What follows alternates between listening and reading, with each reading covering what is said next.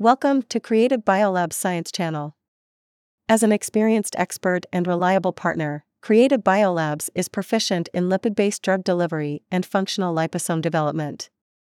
With versatile methods, diverse products, superior quality, and fast turnaround, we are competent to provide optimum solutions tailored to boost your R and D projects.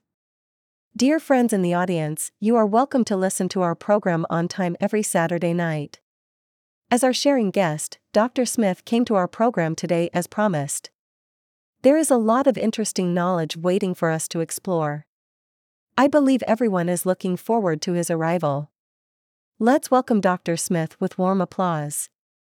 Would you say hello to our audience, Doctor Smith? Good evening, everyone. Good evening, Beth. It is quite nice to see you again. Thank you for your invitation. I'm very excited to be here. The delivery of information molecules includes D N A and short single-stranded oligonucleotides, and to a lesser extent R N A and ribozymes. In previous episodes, we discussed some aspects of antisense and ribozyme technology and briefly mentioned cationic liposome delivery of proteins. Over the next two weeks, we will review different delivery systems and discuss their advantages and disadvantages in delivering genetic material into cells. Moreover, some possible improvements will also be mentioned. Many of these systems can also be used to deliver therapeutic proteins. Today, we focus on reviewing related studies on cationic liposomes as delivery vehicles. At present, cationic liposomes are still the most widely used non-viral gene transduction systems. What are their advantages? The main advantage of cationic liposomes is the quantitative encapsulation of D N A with a positive to negative charge ratio of less than zero point five to zero point eight. Another advantage is that their presence enhances internalization efficiency. This could be due to positively charged surfaces or enhanced adsorption of negatively charged proteins. Entry into cells can be through intracellular action or direct entry into the cytoplasm through membrane destabilization. D N A appears to be well protected in these complexes if prepared correctly. Could you please list some of the defects of cationic liposome delivery of D N A? From a pharmaceutical point of view, the disadvantage of cationic liposome D N A complexes is the toxicity of cationic lipids. Also, there is a lack of control over their interaction properties and stability when applied. These particles are so active that it is likely that the attachment of specific ligands will not alter their biodistribution. Are there any important things to review concerning the preparation of cationic liposomes? In terms of formulation, if prepared in ten percent sucrose, they can be nebulized and freeze-dried. If made properly, their liquid state stability at four Celsius can be measured within months. Freezing is another option to improve shelf life stability. It is less demanding than freeze-drying, but storage of samples is more problematic. five percent glucose can be used instead of sucrose. However, uniform size distribution and sterile, pyrogen-free formulations remain a formidable challenge.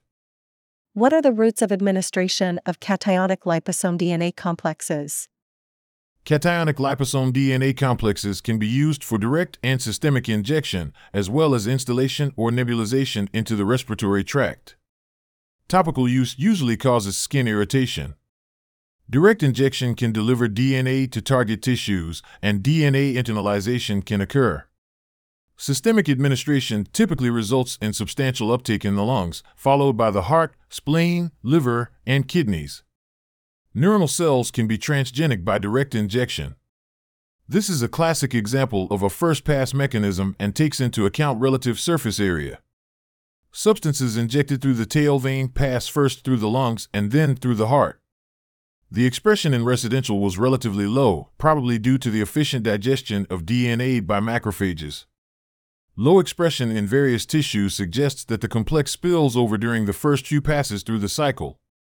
Blood itself does not contribute much to the transfection rate, and in general, clearing blood will result in increased transfection rates if calculated by tissue weight. Different delivery systems can target different tissues. Which organs are highly valued? They are mainly the lung, liver, spleen, kidney, heart, lymph nodes, and bone marrow for systemic administration, as well as the site of direct injection. The arterial injection can deliver particles to the next capillary bed, and topical applications include inhalation and instillation into the respiratory tract. In principle, all management paths can be used. What issues need to be considered when choosing an injection method? This requires the characteristics of each route of administration. Direct injection can deliver microparticles to a variety of tissues, including muscle, skin, bone, nervous system cells, and brain, eye, and lung epithelial cells after aerosolized formulations. The topical application remains highly problematic, with reports ranging from intensive delivery to the dermis to delivery only to the hair follicle. The mucosal cells that make up the epithelial surfaces of the lungs, digestive tract, and reproductive tract are also an attractive target, especially for immunity. Tumor cells can also be targeted by systemic or direct injection. The oral route is the preferred route of administration, but it is difficult to achieve with lipid-based particles and macromolecules. Fortunately, the field is improving, with reports of oral vaccines for lipid antigens and D N A. In this case, the epithelial cells of Peyer's plaques in the gut can become target cells. In addition, the use of an osmotic release device allows precise control over the rate and location of the release of the encapsulating agent. This presents a great opportunity to target cells in the digestive tract, such as colon cancer cells. Can cells without direct contact with these complexes be efficiently transgenic? I don't think so. There's always a question, not only about which tissues but also which cells can be transgenic. After systemic administration, I don't believe many cells that are not in direct physical contact with the blood can be targeted. Where the vascular system is compromised, cells at sites of inflammation, infection, and tumor growth can be targeted. When administered locally, most lung epithelial cells were transgenic, whereas upon systemic administration, hepatocyte expression was observed in the context of vascular endothelial cells, macrophages, and small complexes. For transfection of vascular endothelial cells, precise experiments, including F A C S analysis of cellularized tissues, are also required to assess the proportion of macrophages involved in transfection. If you want to improve the transfection efficiency, what aspects can you consider starting from? Possible improvements include less toxic lipids, co-condensing agents, more information on the D N A plasmid itself, and improved delivery to the cytoplasm. Timely D N A unwinding is also important. However, it is not yet known when and where it should happen. Second-generation cationic genomes may contain coatings containing neutral, anionic, or sterically stable lipids that may have active ligands. The surface charge can be reversed by simple incubation with anionic liposomes or micelles. Likewise, electrically neutral systems tend to precipitate. Are there any other possible strategies or approaches to achieving a good coating? Another possibility to achieve a good coating is by co-dissolving all ingredients in the detergent and dialyzing the detergent. Currently, fusion proteins can still elicit an immune response, and shorter fragments and peptides are being tried. The same applies to targeting ligands, where Fab or even shorter fragments will have to replace large immunogenic antibodies. However, we must not forget that targeting liposomes with simpler structures and better control has not yet yielded a promising system. That is all. So much for our content today. Thanks to Doctor Smith for his wonderful science popularization. Thank you for listening.